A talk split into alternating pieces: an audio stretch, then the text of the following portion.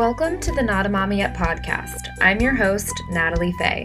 I started the Not a Mommy Yet blog and this podcast because I've always known I want to be a parent one day, and you might be listening because you feel the same. You may have also heard people with kids say things like, I wish I had known this before I had kids, or I wish I had done that.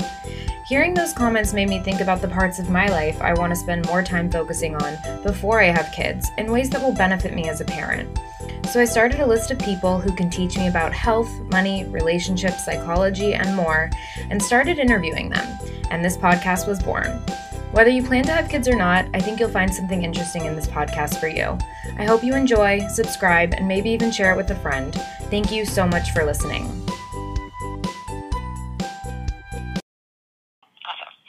Okay, great. Well, hi, Beth. Welcome to the Not a Mommy Yet podcast. Thank you so much for being on it today. Thank you so much for having me.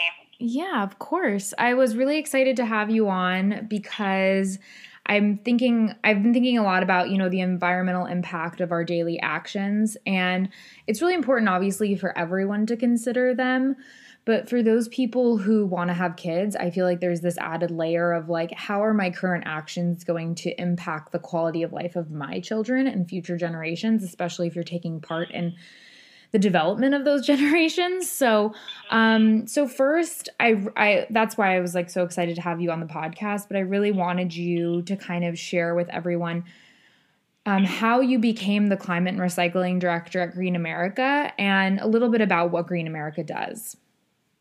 Absolutely, yeah. So I've been with Green America for over six years now, um, and we are an environmental nonprofit. Um, that is based in Washington D.C., but we're a national nonprofit, and we do we work on a wide range of issues. Um, but our core theory of change is to use economic action to create environmental and social changes. Um, so our work is all about people and the planet. For us, it's not truly green or sustainable um, unless uh, the labor practices of a company are uh, responsible and that is you know having a positive impact on communities and um, things like that. So it's it's very important to us to have um, both of those, the social and environmental. Um, components addressed through our work. And we do this through a variety of ways. We support small green businesses uh, that have sustainable practices and try to lift them up uh, while also doing corporate campaign work. So companies that have made promises or commitments uh, to improve their practices that have fallen short of that, um, we mobilize consumers and sort of use that pressure point uh, to drive Im- improvements and changes at different companies and throughout different sectors. Um, so that is what we have been doing, and we've been in that space for about 35 years. Wow. um, so we're kind of an older nonprofit, but still, um, you know, very small and, and a very small and passionate team here. Um, and I began my work with Green America. Actually, I used to direct a program called the Better Paper Project, and we were focused on having publishers use recycled content in their paper. So instead of using new virgin fiber from forests, um, to use uh, more recycled content. And we, um, I think, ended up getting about 200 magazine publishers uh, over the course of a decade to um, shift their practices, incorporate more recycled content. One of the more notable ones being National Geographic mm-hmm. had for many years been printing on totally virgin fiber. So we right. um, urged them to finally start using recycled content, which was a big a big move forward. So, yeah. um, but that that program did. Um, we scaled that back because there has been a decline in publishing. Mm-hmm. Uh, so, but that is how kind of my work began on waste issues and recycling issues. And through that work, I was able to learn a lot more in depth about the challenges in our recycling system mm-hmm. um, and trying to figure out whose responsibility is it to fix all of these right. uh, these things that are going wrong that are preventing it from functioning as it should. Um, and throughout that work and research, I kind of kept getting pointed in different directions until I realized, of course, it's all of our responsibility, but those responsibilities look different uh, based on the role we have in recycling and waste. Um, so that was sort of my my entry into into the issue area, and it's just been a full on, uh, very passionate um, yeah. focus of my life ever since. That sounds amazing. I mean, it's so cool how you got started that project with with the recycled paper. I, I love that. I did hear about National Geographic using virgin paper. And for some reason, I feel like I also heard Victoria's Secret catalogs are also printed on virgin paper. yeah, yeah. For years ago, um, there was a regular campaign. I want to say it was maybe um, Greenpeace was also involved. Don't quote me on that. It could have been Greenpeace, but a lot of the environmental NGOs uh, work together and very collaboratively on these issues, which I love. Mm-hmm. Um, but yeah, one of the one of the campaign efforts was to have people standing out front of Victoria's Secret in malls, mm-hmm. um, holding. Um, I guess, fake chainsaws or something to try and raise awareness about the clear cutting of forest that was going into their catalogs. And so, yeah, it's, it's always a very collaborative and creative approach um, working yeah. with a lot of organizations on this. Yeah, definitely. And I, I mean, I love that. I think that's what's going to get move the needle, right? Is these all these totally. people with similar efforts kind of working together. Um, well, that was such a cool project. Do you have any other like kind of favorite projects or initiatives that you've worked on since joining Green America? Yeah, yeah. I mean, we we are doing a lot of work all the time, which is great. A big part of my job is to um, address questions and concerns and promote education around waste. Um, so I, I actually love getting people's questions about recycling and waste reduction and mm-hmm. helping find solutions. So um, it's you know so, sort of sometimes seems like a bit of a like member services, customer service kind of aspect of my job, but I, I love it and I think it's one of my favorite things that I do. Um, we also have a campaign right now that we're working on to raise awareness about uh, the waste of paper receipts.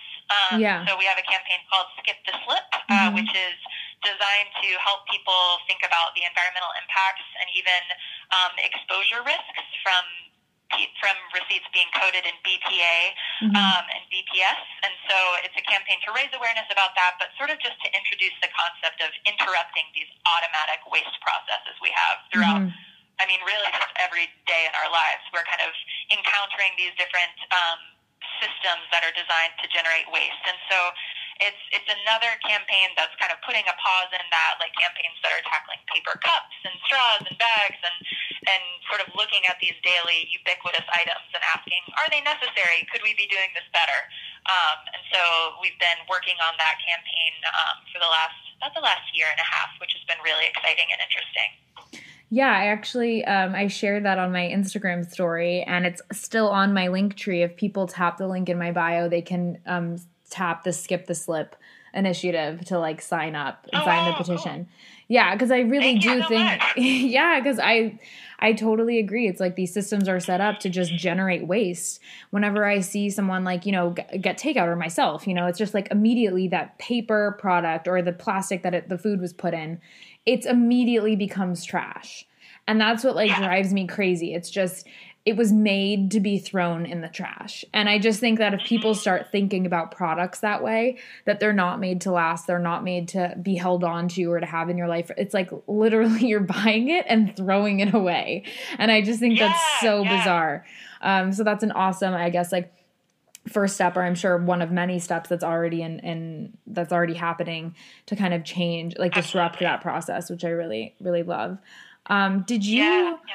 did you always have like the um exposure to this like growing up did your parents kind of talk to you about recycling and waste and where your food goes or your trash goes or anything like that yeah i think you know i think a lot of it was um driven by different members of our household. Mm-hmm. Um, so I think the way my parents kind of came, you know, to address waste uh, was really guided by what their parents did. So what my grandparents um, of the generation that experienced the Great Depression and World War II, you know, their, um, I guess, practices of waste reduction um, seemed like habits that were developed during those eras of really constrained resources during those times. And mm-hmm. so I mm-hmm. think um, my parents sort of incorporated um, a bit of those habits that they saw their parents doing um, into their daily lives. And so it was more about, you know, why why generate so much waste? But of course, this was also in conflict with um,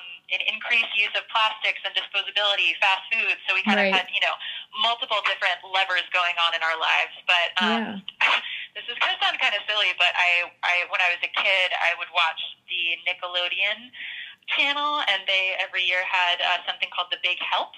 Mm-hmm. Um, and this was like a day where they encouraged kids to get out and get really active and do like litter cleanups and mm-hmm. um, other ways to help the community. And and that is one. That's like a very fundamental memory in my brain wow. of like thinking I got to go clean up litter. And so yeah. like getting some neighborhood kids together and we went out to streams and parks and picked up litter and stuff. And so I think that was you know an interesting time period because in the 90s we really saw a big push for reduce, reuse, recycle, and it was really being concentrated on kids of that era. So mm-hmm. we learned about it in schools for the first time. We were the first generation to really be hearing about this in a lot of different mediums. And so I think, um, yeah, I think that was also a big influence. So then I would come home and say, we have to recycle, we have to do this. And mm-hmm. yeah. be a bit of an annoying kid trying to get my parents to, to do that. So it was, it was definitely like a lot of different influences, I think, that, that first you know, steered me towards environmental issues. But I grew up in the South in a um, rural town, mm-hmm. playing outside a lot in the woods, and so my parents certainly encouraged that and really tried to cultivate a love and appreciation for nature with us, um, mm-hmm. which was wonderful. Yeah, I mean, definitely growing up in that setting helps develop a stronger relationship just of like simply respect of nature which mm-hmm. is i mm-hmm. think really Absolutely. important um, so, you know, you said you would run home and tell your parents to recycle and things like that. But now with this job and now that you're an adult and everything, how do you kind of engage your family, friends, your community, I guess? Or do they ask you lots of questions? Like, how do you kind of educate them in a way that they're receptive of it? Uh, nothing has changed. I still throw temper tantrums on the kitchen floor. No, totally kidding. Totally kidding. It turns out that's not the most effective way to guide behavioral changes. Um, so I definitely talk about this all the time. I have friends and family who regularly will like text me questions and um, ask me questions at you know dinners and stuff, which I love. Um, and appreciate that you know people are curious about this stuff and want to mm-hmm. learn more. And if I don't have the answer, I do work to try and research and get an answer yeah. for them. But yeah, I think a lot of it is because um, you know I have a lot of supportive, kind, wonderful um, folks in my life who know I'm passionate about this, and so they bring you know observations that they've made in their own lives, questions that they have um, already prepared, and I guess uh, when I was writing a book on recycling last year, that was really a time where a lot of those questions started appearing. And I was kind of asking, you know, what have you ever wondered about recycling? Mm. Uh, so really approaching it from a place of um, curiosity and letting them just share their own, you know, questions because I think people are observing waste and recycling so much more than we may realize and just kind of wondering things silently until, you know, they're presented with the opportunity to, to ask them. And so, yeah, yeah so I, I think a lot of it is really for me motivating from a place of curiosity, not trying to um, shame anyone for the practices they have or don't have, and just really trying to help people see that, you know, it's none of us were, I guess, born knowing how to tackle waste. Like we're we were born into these systems that generate a lot of waste, and so changing those systems is really, really, really difficult, but definitely worth doing and critical. So, um, looking for opportunities in your life to to make those changes, and knowing there's always ways to you know improve and do better, but we need to balance that with celebrating. Um, what we're already doing. Um, yeah. So that's kind of the tone I try and take with friends is really, you know, coming from a place of curiosity, celebrating what's already being done, and maybe suggesting a way to, to elevate that, that action a little bit in their lives. Yeah, I think that's uh, that's great advice. I mean, the one thing that I find it's hard though, and this is I, w- I want to get into talking about recycling now with you is there's a lot of information out there and it's like almost too much. It's really hard to navigate and I've heard just a variety of things of like how to recycle properly, and you can't just like throw the plastic juice bottle into the trash can. Like, I guess you're supposed to rinse it first, but I, I just don't think everybody knows all of these things. And I know ultimately the goal now it kind of changed from reduce, reuse, recycle to reduce, reuse, repurpose. Like, we're trying to get away from just waste in general. But when it comes to recycling, um, you know, people feel good about doing it. Obviously, they want to think like, oh, this product isn't just going to go to a landfill. It's going to somehow like have this continued life cycle. But can you kind of walk us through some of those like misconceptions or just like really great ground rules to know that we're recycling properly? Because that is just the, for me the hardest thing to navigate. Absolutely. Well, you are certainly not alone. I think I saw a survey that said um, the majority of folks who had been surveyed thought recycling was more complicated than taxes and insurance. So, I mean, like people are confused by the the different levels of information out there, and I think yeah. you hit the nail on the head because we, when I say we, I mean just sort of the recycling system. Um, for many years, focused so much on just getting people to participate, getting people to just like put stuff in the recycling bin. Mm-hmm. Um, there wasn't really as much of a focus on where that stuff goes, why we should do it, and you know what what's happening on the other side of the bin. Mm-hmm. I think recycling is kind of presented as this magical box where you could put stuff in and you know it, it would fix everything and right. make the earth happy or whatever. And so so now we're seeing this big change because so much of that relationship, um, so much of that like put anything in and we'll figure it out was reliant on the fact that other countries, namely China, mm-hmm. uh, were purchasing materials in our recycling system that weren't great. They're not quality materials. They're mm-hmm. covered in food residue, they're improperly sorted, stuff like that. And mm-hmm. so they used to accept a higher level of what's called contamination and recycling. Mm-hmm. Um, and now that has been stopped. For many years, in recent years, China was warning uh, that they were going to stop accepting just poor quality recyclables.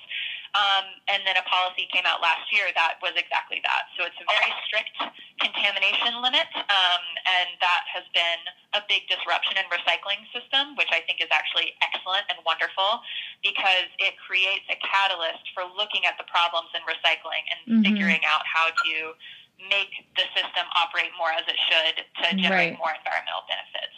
So that's sort of where we are now, which is it's a really exciting time to be in recycling. But with that, there's a lot of growing pains. There's a lot of tension. You know, change in a system this large doesn't happen um, seamlessly, right? Mm-hmm. Yeah. Otherwise, it probably wouldn't be very impactful change. And so, so this is, um, yeah, yeah, a really exciting time. And I think the number one thing to understand about recycling is it is very important to a circular economy. It's a way to responsibly manage materials. Obviously, it comes after reduce and reuse for a reason. Mm-hmm. Uh, recycling sort of like a disposal option. You know, mm-hmm. it's the most responsible disposal option we have. Mm-hmm. Um, but it's always better to not have anything to dispose of to begin with. So, right. so getting folks to really focus on on the order of the three R's for sure. Um, but also to know that recycling is you know there are there's a complex system on the other side of the bin and there are people that have to deal with the stuff we put in the bin so when we are doing something called wish cycling when we say oh i'm just going to put this in the bin and it's got some plastic in it someone will sort it out the problem with that is that the someone will sort it out part um, can create some big inefficiencies in the system. It can even pose some safety hazards depending mm-hmm. on what the item we're putting in the bin is. Um, and it can be really costly. And it can even add emissions if the object itself has to be rerouted from a recycling facility because it can't go with the current system that we have in our current recycling stream. So, right. so it's really important to, to understand what the recycling guidelines in your community are and to know that it is sort of an organic process because recycling is so tied to markets. Because the whole goal of recycling um, is not just to avoid landfills and incinerators. It's to have materials that we can use in new manufacturing so that we don't need more intensive mining operations, deforestation, other extraction methods like that. Like we want right. to have quality materials to actually use again to extend uh, the life of those materials. And so the, the quality of the materials we're putting into the system is really important. Mm-hmm. And so now what we're seeing is a lot of education, a lot of awareness campaigns, and a lot of work to try and re-educate the public on right. it's not just about recycle everything and we'll figure it out. It's we're all working as a part of this system. This is a service that we need to make sure that we're doing correctly so that we're getting the benefits that we should be getting out of this system that we really haven't been um, at the scale that that we could. Yeah. I mean, I, I, totally, that's such a great way of putting it of, of like having the high quality products for us to re- keep reusing. I mean, that's so important. But yeah, I, I think just even knowing that I have to rinse out everything that I put in the recycling bin, that's like a really, that's something I recently learned. And you know, you said before how we learn about it in school. I really, for some, I feel like we just focus on it in elementary school when we have very little power at home or in our lives. And I mean, like, obviously, like, you went home and told your parents, like, that's what a lot of kids do. But I think it yeah. for some reason it stops like as we get older and and i feel like Absolutely. in high school it's way more like especially right before you go off to college when you're like now responsible for everything that you eat and bring into your dorm room or whatever it is like that is such an important part of your life that like really i feel like that education should be amplified and not kind of muted from before uh, yes, absolutely. I totally agree. And I, I think the the idea that like we're going to teach people this one time and then that's going to be it yeah. really doesn't really show how complex and evolving our waste stream is. Because when we learned about recycling, or when a lot of people learned in in the '90s, maybe that waste is totally different than the waste we have now. Like we've mm-hmm. seen an increase in plastic products. We've seen more sophisticated items that are like mixes of aluminum and plastic and paper, mm-hmm. and we're seeing more electronic waste. And so like the the waste stream is constantly going to be changing. And so a part of that is just knowing and understanding that um, recycling and waste is it's not a static issue. Right. Yep. Um, so when you said that you guys help kind of small businesses and and you know big businesses like how you mentioned, I know this was before Green America, but National Geographic, like who you know, I think I think of this quote always. It's just one straw said 7 billion people. And that like totally hit me because you know everyone says oh it's just one person it's just me like how can i make a difference but i'm like if everyone just believed that their actions could make a difference the impact could be so so huge and so i just wanted to know kind of from your perspective like how much responsibility or like how much can people do versus big businesses? Because i know obviously big businesses have a larger impact because of their um, you know activity but i guess would you say it's pretty equal? Like how much focus should be on the individual versus the business? Like what would you say? Yeah yeah i think i think we're definitely seeing this conversation popping up a lot um, especially around the conversation about plastics. You mm-hmm. know who's whose fault is it? Who's responsible for cleaning up this mess that's like plaguing our oceans right now? Um, and, and to me, I think we all have a role in dealing with waste, and we all have a role in um, sustainability. Mm-hmm. But that role looks different based on the sphere of influence we have, and like, I guess bluntly, the the amount of harm that we're creating. Mm-hmm. You know, so yeah. so I think that we have to remember that corporations, politicians that are making decisions that um, lead to environmental degradation or exploitation of resources or communities um, are also individuals. And they're individuals with an extremely large sphere of influence, and they're right. currently using that in, um, in I would say, an, an incorrect and unjust way. And so so I think it's about doing what you can in your own life and, you know, celebrating that, encouraging others to do the same, exactly like you said, kind of like spreading that knowledge, right? Like it's 1 billion people. And then that has to start with just sharing with friends and family, like encouraging other people and inspiring people to, mm-hmm. to be more sustainable rather than shaming and blaming them for not doing it. Right. And so, so I think that's one piece. Um, but also just using any voices or influence you have to um, demand change, to hold accountability to other individuals or entities in the system that are doing really unacceptable practices. So I think we can do that. I mean, now with social media, we can do that in ways we've never been able to before. Right. um, yeah. Sometimes we'll have we'll see corporations that um, are making a change. They're you know committing to a different environmental practice, and a lot of times they cite, frankly, our customers are demanding this, so that's what we're doing. Yeah. And so I think, I mean, I think we have a lot of a lot of pressure points when we mobilize together and mm-hmm. when we're all chipping in and posting on, you know, Facebook or Twitter or Instagram and tagging a company and, and applying that pressure point. Um, and also looking for um, businesses that are have better practices to support. And, you know, the, the whole vote with your dollar thing I also think means vote by not spending your dollar. Think about how you're investing your money. Think about how you're using your political influence. Um, are we yeah. going to town halls and asking about waste issues and sustainability of our elected officials, like demanding that they create plans, showing that we care about these issues. And so, so I think there are levels of influence we certainly have as individuals that can drive more systemic change. Um, but I don't think it should be up to us as individuals to create a new system and implement it because we, we don't have that sphere of influence necessarily. Right. But we can demand and drive um, and be a stakeholder at that table to make sure that, um, yeah, our values are being reflected. um, by the people who were who were holding accountable, really. Yeah. So, no, yeah, I think that definitely was, in all of the above. yeah, it's very well put. Um, so for smaller businesses or or any just startups, you know, now it's like 2019, everyone has a startup, including myself. Like, um, you know, it's like a great opportunity. With startups, it's such hard work. I'm like, it's it. I really admire them.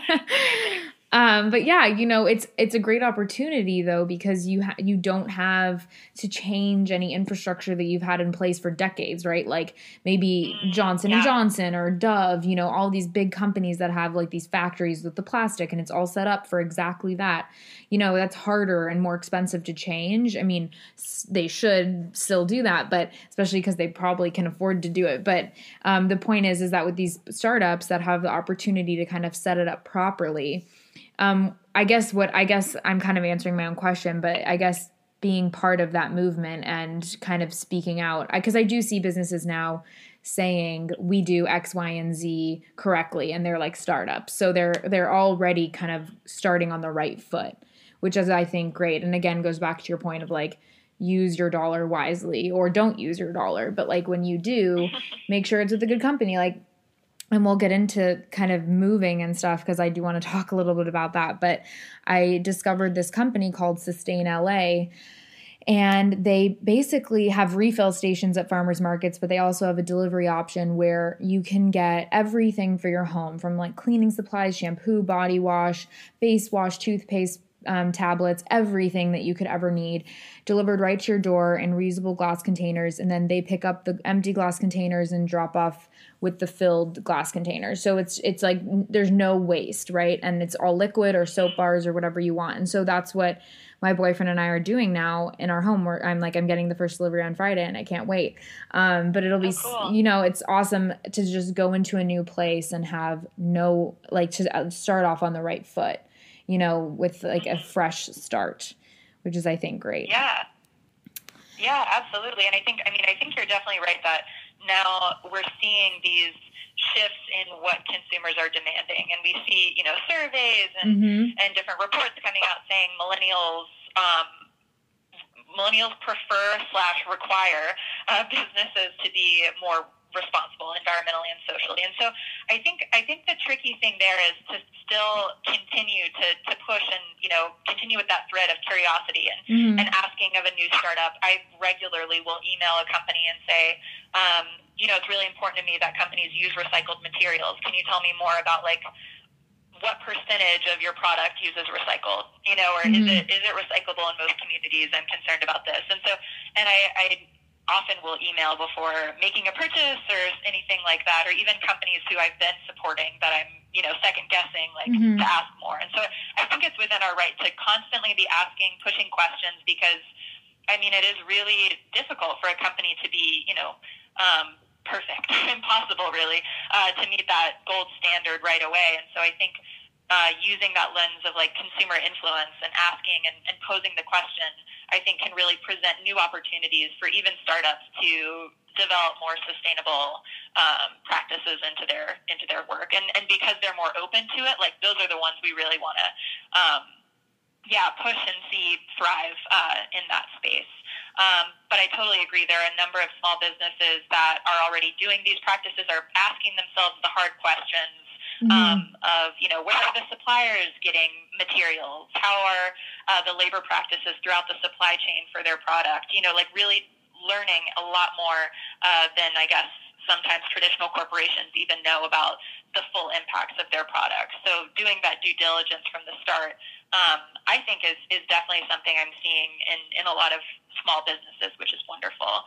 Um, the downside of that, I think, is we also have some businesses that maybe are trying to um, capitalize on the sustainability movement and mm-hmm. you know do these practices called greenwashing where um, they're implying you know they'll say this is a sustainable you know pair of leggings or this is a sustainable you know whatever and mm-hmm. um, not really give background information for that not show the certifications on their website not give more detail um, but I'm starting to notice that when I see those ads pop up on social media I'll check the comments and start seeing people pushing back and yeah. saying, well, how, how is this sustainable? What's going on with this? Like, what do you mean by that?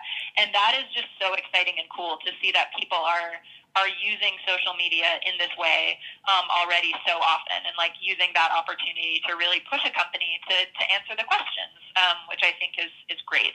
So that, that's something I've just been noticing um, an increase in just like anecdotally.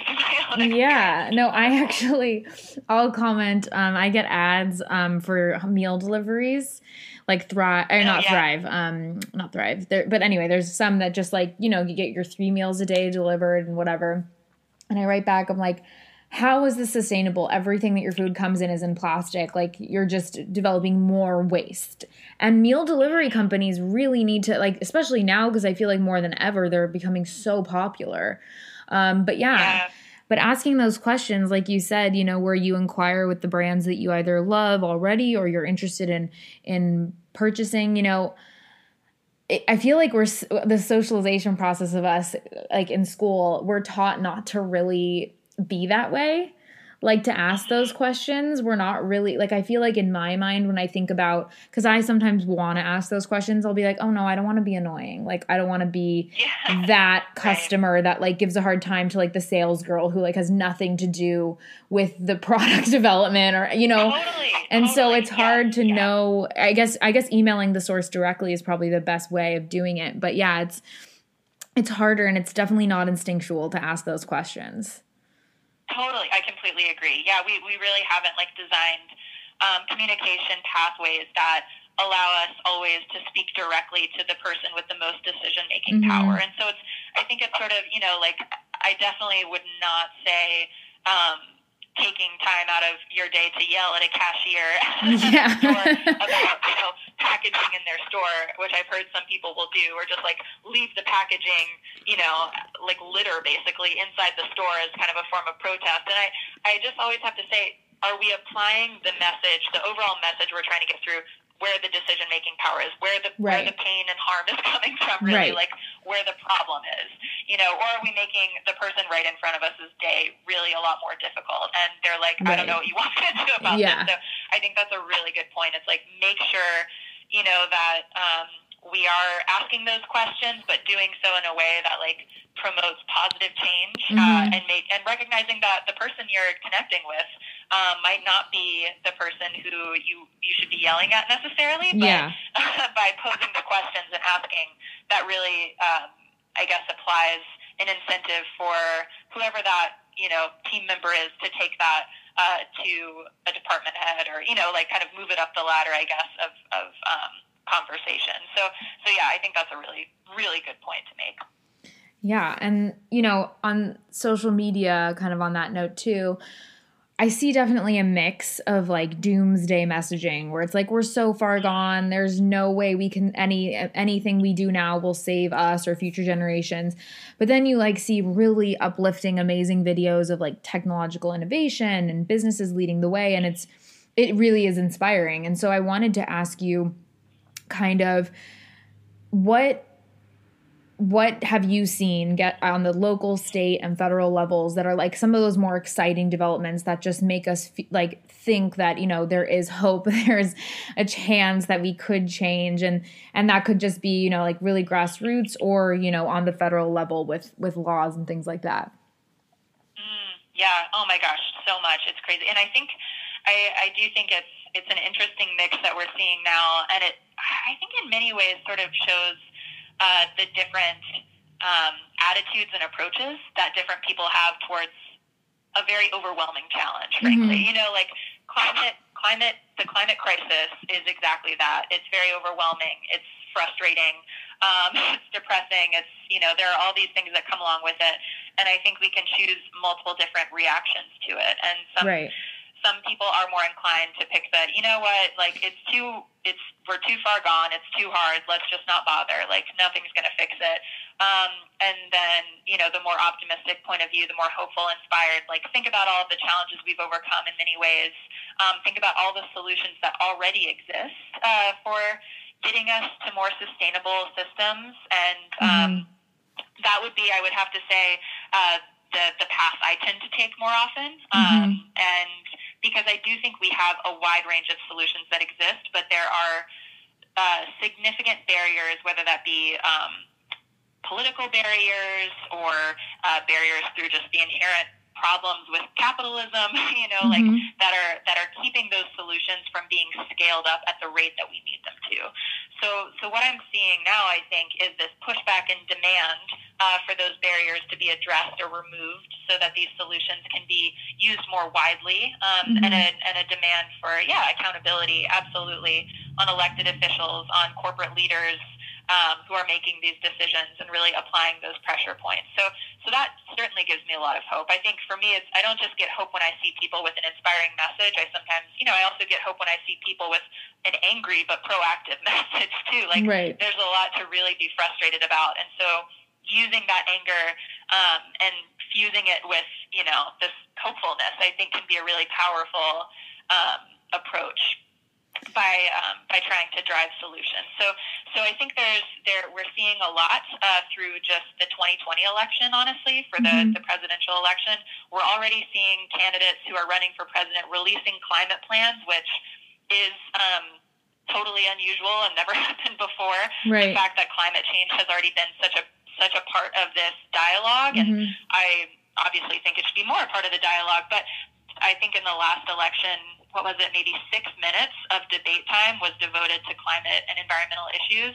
And so now we're seeing this push from organizations to have an entire debate session surrounding climate issues. Wow. And so, so I think it's being forced to be a part of the national conversation. And I do think the Green New Deal um, is a big part of that. I think the Sunrise Movement, the Zero Hour Movement, like young activists who are demanding this from their elected officials. Um, to protect their future mm-hmm. um, is uh, is really creating a lot of powerful conversation in the political sphere. So.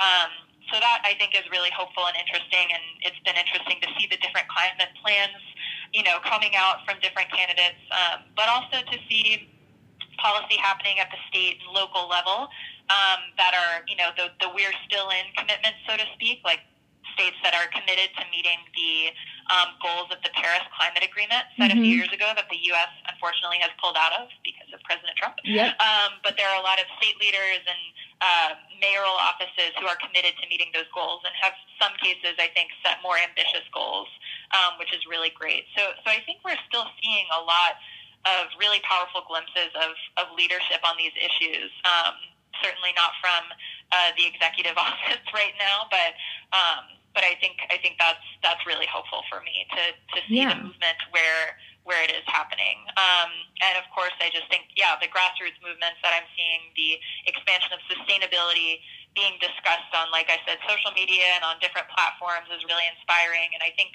um, it's the that many activists have been doing to highlight and raise uh, the concern of environmental justice issues, climate justice, like really drawing the parallels and connections and intersections with these other social movements um, on environmental issues is extraordinarily powerful. And so I, I do think there's there's a lot going on. And so for me, I kind of have to when I'm having those days where I'm more more veer to the other side of like, oh yeah. oh God, I'm so tired. Like this is very depressing, and it's really hard when you hear, you know, million species could go extinct. Like you know, all yeah. these reports that are coming out. Um, but looking at the macro level, I do think about how many passionate people find this to be unacceptable and are demanding change with whatever levers they can. Um, and so I, I, think that's that's definitely happening, and and we're certainly, um, yeah, I think seeing a lot of that progress. Um, although it feels slow sometimes and needs to be faster, but, but yeah. I do I think there's a lot to be hopeful about. Um, there's yeah. one climate scientist, and I was just trying to find their name, but um, I think they they had a quote that was something like, "If you read the current climate reports." And you don't feel pessimistic, you don't have a brain. But if you don't, if you see the action being taken and don't feel hopeful, you don't have a heart. And so it's sort of this oh, like yeah. married thing of like you realize the the problems we're facing and, and in many ways have created are overwhelming. Um, and not acting won't make them less overwhelming. So we need to really just look yeah. at the solutions that exist and demand that they be implemented. Yeah. And I know it's like sounds cheesy, but like believing in yourself that you do have power to create change. And even if that's just in your home, like you still have yeah. the community of people who come to your home and see your, you know, kind of ha- daily habits and things like that. So it is really, really important. And I, I love that quote about having a heart. I think that's spot on. Um, yeah, yeah, definitely. And I think you can, um, exactly like you said, you know, the practices you have in your home when you use, you know, and it feels weird to go from this macro level of climate talk to the micro day to day decisions we make. But, but I think that really influences a lot of like what our social norms, what we accept as a society, what we're, what the expectations are. And if we're trying to shift from a um, exploitive, disposable, um, consumer heavy society, we need to see those social cues change. And I think when people bring their reusable bags, when people bring Tupperware to a restaurant to yeah. uh, take their leftovers home, like people see that. And, you know, it might seem weird, it might seem strange, but like it gives other people the inspiration and even permission, I guess, to, to do that too. So you, yeah. you can really inspire people just by like navigating the world, making more sustainable choices um, as you know as you can. Yeah, I love that. I mean, I definitely try to avoid delivery at all costs. Like that to me is such yeah, especially totally. having lived in New York for 3 years, I really didn't get delivery. I like never ordered delivery, but you know, a lot of people do in New York. That's like what it's kind of known yeah. for. And yeah. and it's so wasteful. And so yeah, thinking about just like going to the restaurant, making the effort because it's like it's just it's worth it and it and yeah, I just mm-hmm. It takes time, but it, definitely does help yeah. keep us mindful and um, inspire others, I think, to do those things.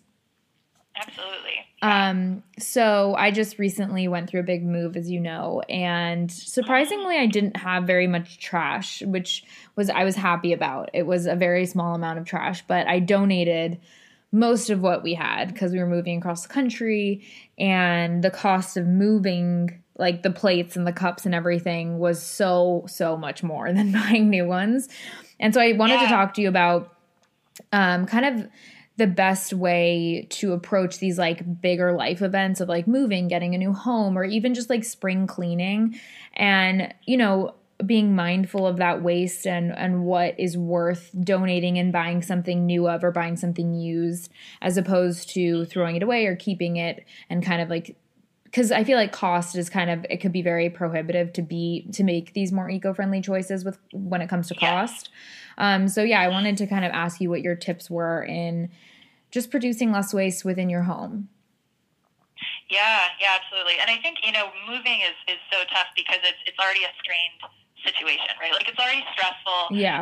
if you're even if you're doing it in a way that doesn't really think about the waste, and so so I think it's so um, wonderful when people take that, um, have that bandwidth, take that bandwidth to to be mindful about like ways they can reduce where they can. And so, yeah. you know, I think there are and there are companies that um, or services that I think are popping up that are that are trying to um, reduce waste for big events like moving. I know there are companies that now you can rent um, really like thick, sturdy um, crates from, mm-hmm. and you know, pack in those and then return them. And so it's it's like yeah, um, instead of using boxes. And, and I, yeah, exactly. Yeah. Instead of using boxes, and so it's like if you have access to that, like sure, you know, like look into those companies, like ask, you know, about their environmental practices, and and see if that's the right choice for you. But also just you know going on Craigslist or Nextdoor or you know whatever community forum you have, and and getting used boxes from other people, I think is a practice that people have done for quite a while, and and that's great too. You know, just like emphasizing that reuse, and rather than going to a store and just buying a ton of new boxes and things right. like that. So so I think there are definitely ways to, to try and look at that and, and make, you know, different considerations instead of wrapping stuff in, you know, bubble wrap, like explore. I mean, this is what I do when I move is I use all of my towels and clothes yeah. and we'll wrap my dishware in that and stuff. Yeah, no, um, that's, that's exactly you know, what I do. my clothes anyway. Yeah. um, so like thinking of little, you know, little things that you can do like that, that, that don't make your life necessarily more difficult during an already difficult process. Like there's a lot of ways to just like use um, your it's materials. Usually less difficult because you already have your clothes. You don't have to go out and get totally. everything. It was actually funny. That I, has been my experience. It's I went, weird looking, but that's my yeah. I actually went to a box store and I was like, "Do you guys have used boxes?" And they're like, "No, like we sell oh, no. we sell new boxes." And I was like, "Oh." Right. They're like, "That's what we do to make money." Yeah, I, have definitely gone to convenience stores and like corner stores, and yeah. they always have you know some like liquor boxes are very common. I'm sure you know if while I'm moving, it's just like a ton of used liquor boxes in the past, and like people are yeah. like, oh, what she got going on? exactly. There's always you know definitely always I think materials that we can get extra use out of, um, and so that's that's a great way to to approach it. And just you know, when you're going to a new area, like you said, like going across country, mm-hmm. um, looking into secondhand items when you when you get somewhere. So always, I think buying secondhand um, or looking at options. Sometimes there are forums with like free cycle i think is you know sometimes a forum that's used in cities where you can go and people are just like i'm giving away my deck equipment because i'm moving across the country and don't want it so, yeah. you may actually have some sort of like passing ship of things like that where you can where you can get just stuff for free that someone um, is also trying to to let go of yeah. in a way that's that's more sustainable. Yeah, um, we totally so there are a lot of existing that. resources for that, which are great. Yeah, we um definitely have been trying to acquire things from family and friends yeah. who are getting rid of stuff because yeah. filling up an entire apartment can cost a lot of money. Um, totally, totally, and it's and I think also sometimes um, people do you know buy new things. I've done it. Everyone does it. Like it's it's sometimes a part of life. Um, yeah. And I think there are ways that you can find companies. Like of course there are certain opportunities. Green America, for example, we have a Green Business Network directory, um, the nationalgreenpages.org, which is a directory of businesses that are environmentally and socially responsible. So you can go on there and like you know search by category and stuff. Oh, so that's, that's so cool. There are different yeah, yeah. It's like it, well, it used to be a magazine directory, but we finally have adapted it to the 21st century, and so now we, we no longer have a directory, but we have um, we have this great resource online for for folks to learn about new businesses because a lot of it is like you just don't know. You know, you're you you see the brand names, you see the ads, and you're like, okay, well, these are the companies I know exist, but there are a lot of companies that maybe don't have that that reach that are doing pretty cool stuff. So right. Um, another thing I like to do is when I if I'm buying a product, like for example, um, a bathing suit mm-hmm. or something, and I will go online and Google recycled content blank, you know, whatever whatever item I'm looking for.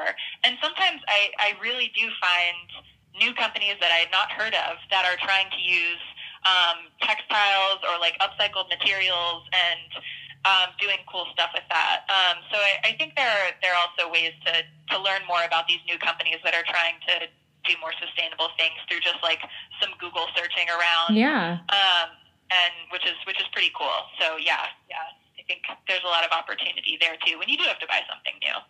Right. And then in terms of like your advice on establishing some better habits, like either in your new space or like after spring cleaning if you just want like a fresh start, what are like some other habits that you have that you really think are like tried and true the the easiest ways to kind of make sure that you're being mindful of of more environmentally friendly practices or um, just producing you know less waste and things like that in your home?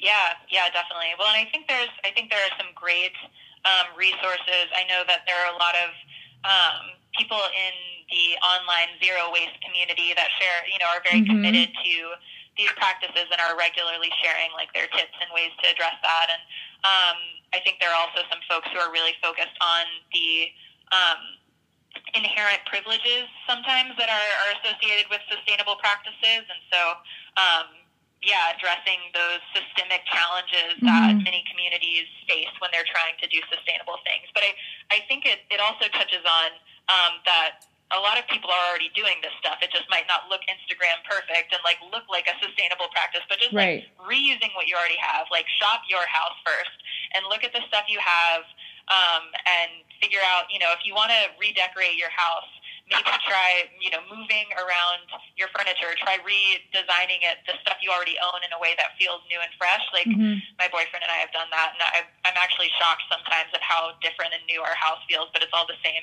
stuff that we already had. So I think no, that's like a good advice, though.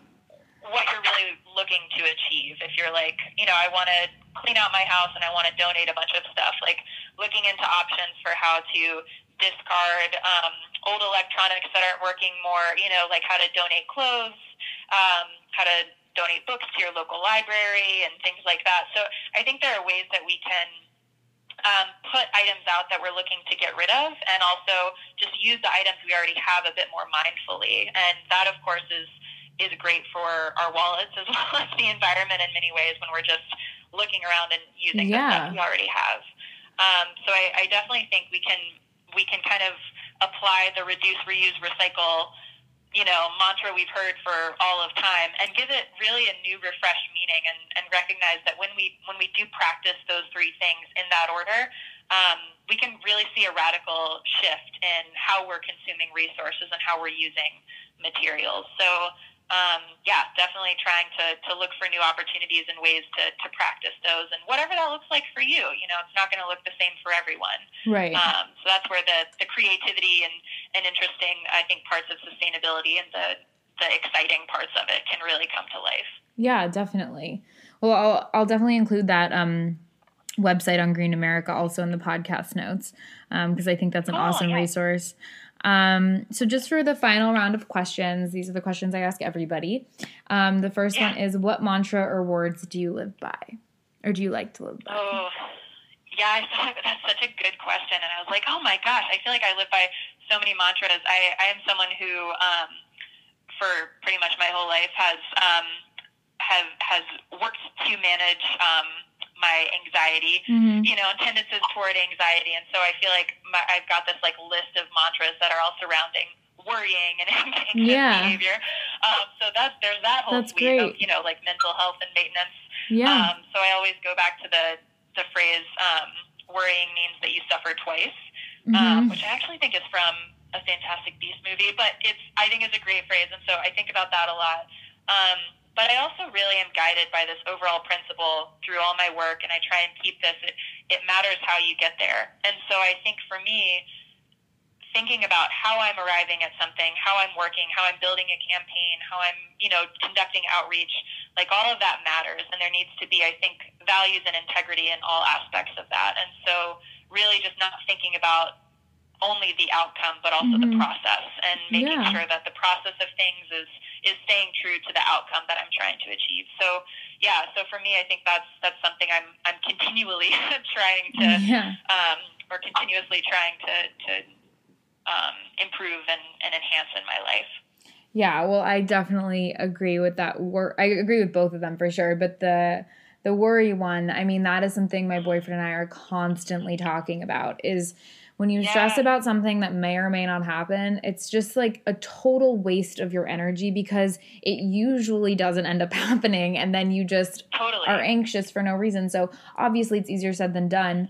But I think that's just an important thing to keep in mind always is just like you can handle whatever life throws at you, just don't anticipate mm-hmm. it. Like just. Yeah. Just wait for it to happen because it may never happen, yeah. and that's what's more important. Exactly yeah. and trust that you can handle it. Like exactly. So much of it for me, at least, is like you know a, a shaky trust in my own you know abilities to handle things. But then you look back, and I exactly. I'm, I'm big on looking at the data, and yeah. that's sort of how I approach anxiety. Is like you look at the data of like have I handled business before? Have yeah. I been able to handle difficult situations? Yeah. and come out on the other side of it. And if the you know the answer is typically yes, and so you can exactly. just like rely on your own strength and capability. So yeah, totally. Yeah, definitely easier said than done, but it's good to like remember that and remind yourself of that every day, I feel like. Absolutely. I think that's a good thing to wake up and say to yourself in the mirror too. Yeah. If you if you do that. I'm working yeah. on that yeah. right now is like looking in the mirror. I barely ever do it cuz it's just hard to get into the habit, but just like talking to mm-hmm. myself in the mirror cuz I don't really do a lot of self-talk like that. Like everything's kind of in my head. It's not really yeah, out loud. So um, yeah. I think saying I, it out loud. I love that. That's a really good thing to do. I should try and do that too. You've inspired me to, to do that more. it adds, I think, a level of yeah power to those words. So yeah, awesome. Um, and then the second question is we all know it takes a village to raise kids. And even if you don't want to have kids, what do you most value in commun- in a community or friends and or family who could, you know, be part of that village of people? And if you are like an aunt or a cousin of small children, you know, kind of what are you most focused on in passing on to those kids um, and yourself, but also in the community of people around them? Oh yeah, that's that's wonderful. And I think you know we recently there's a recent article talking about how one of the best and most impactful ways for adults to learn about climate issues is through their children. Like like parents, mm-hmm. I think are at the very least uh, somehow you know open or receptive to when their kids talk about it. Not the case for every family, obviously, but but that's a very powerful way for you know kids to to start becoming more involved in the world around them and mm-hmm. um, caring about the environment, caring about their impact, and like trying to you know. Um, yeah, just be a part of positive change. And so I think I, I am an aunt, a new a new aunt. My Congrats. nephew is four months old. Thank you. Thank you so much. And so I, I honestly have not spent a lot of time with babies or children mm-hmm. uh, in recent years. So for me, it's sort of like I, I feel like sometimes I'm asking my sister dumb questions, like, "Well, when does he start walking?" Like there are things about self development I just am still learning about. But um, but I think she, my sister, throughout her pregnancy um, and you know in his in his young life, uh, have been regularly asking me questions about like waste reduction and things like that. But also, she's just been doing her own research. I think because of our relationship, because she has um, really incorporated these values of you know environmental practices and reducing waste in her own life uh, through her own work as a clothing designer, even mm-hmm. um, and an artist. She's she's really you know transferring those skills into into this new role as, as a mom. And so that's awesome. You know, for example, for her. Um, for her baby shower, she asked everyone to instead of bringing cards, she asked them to bring secondhand children's books, like their favorite, you know, book or whatever. Oh, I love uh, that. Instead of a card. Yeah, and then like you know, she asked people to not wrap gifts. She wanted you know none yeah. of that, and she wanted people to bring cloth diapers. So now you know they use cloth diapers, and and looking for those those ways to to tackle waste. Um, and I think she's just excited to raise um, raise her son, you know, with those values. And I'm certainly excited to talk with him about that and really yeah. just, you know, learn what excites him about the world, like what animals he's going to like, you know, what, um, what, you know, does he like trees? Does he like bugs? Does he like rocks? You know, mm-hmm. like cool stuff like that. I think, I think really just tapping into that, like, natural curiosity that kids have and supporting it and encouraging it and then you know marrying that to how they can you know, take action to protect these things that they love so much, you know, and, and really, yeah. Um, yeah, just, just really linking to that. And of course, not everyone, unfortunately, has access to green spaces while growing up. You know, kids, um, sometimes kids may not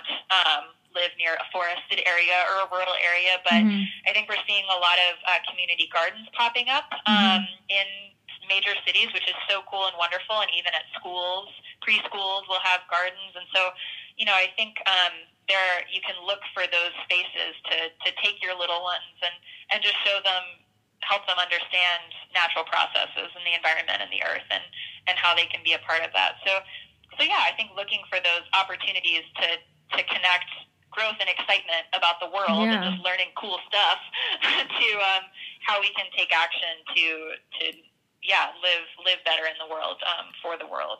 So yeah, I mean that definitely ties into my last question of what do you hope to instill in the children of future generations, which I think you're obviously doing already, you know, with your sister and, and just her taking on that responsibility for herself is so awesome. And, you know, when you said all that stuff about the baby shower, I think that's also so great because it gets everyone in her community thinking about those things too.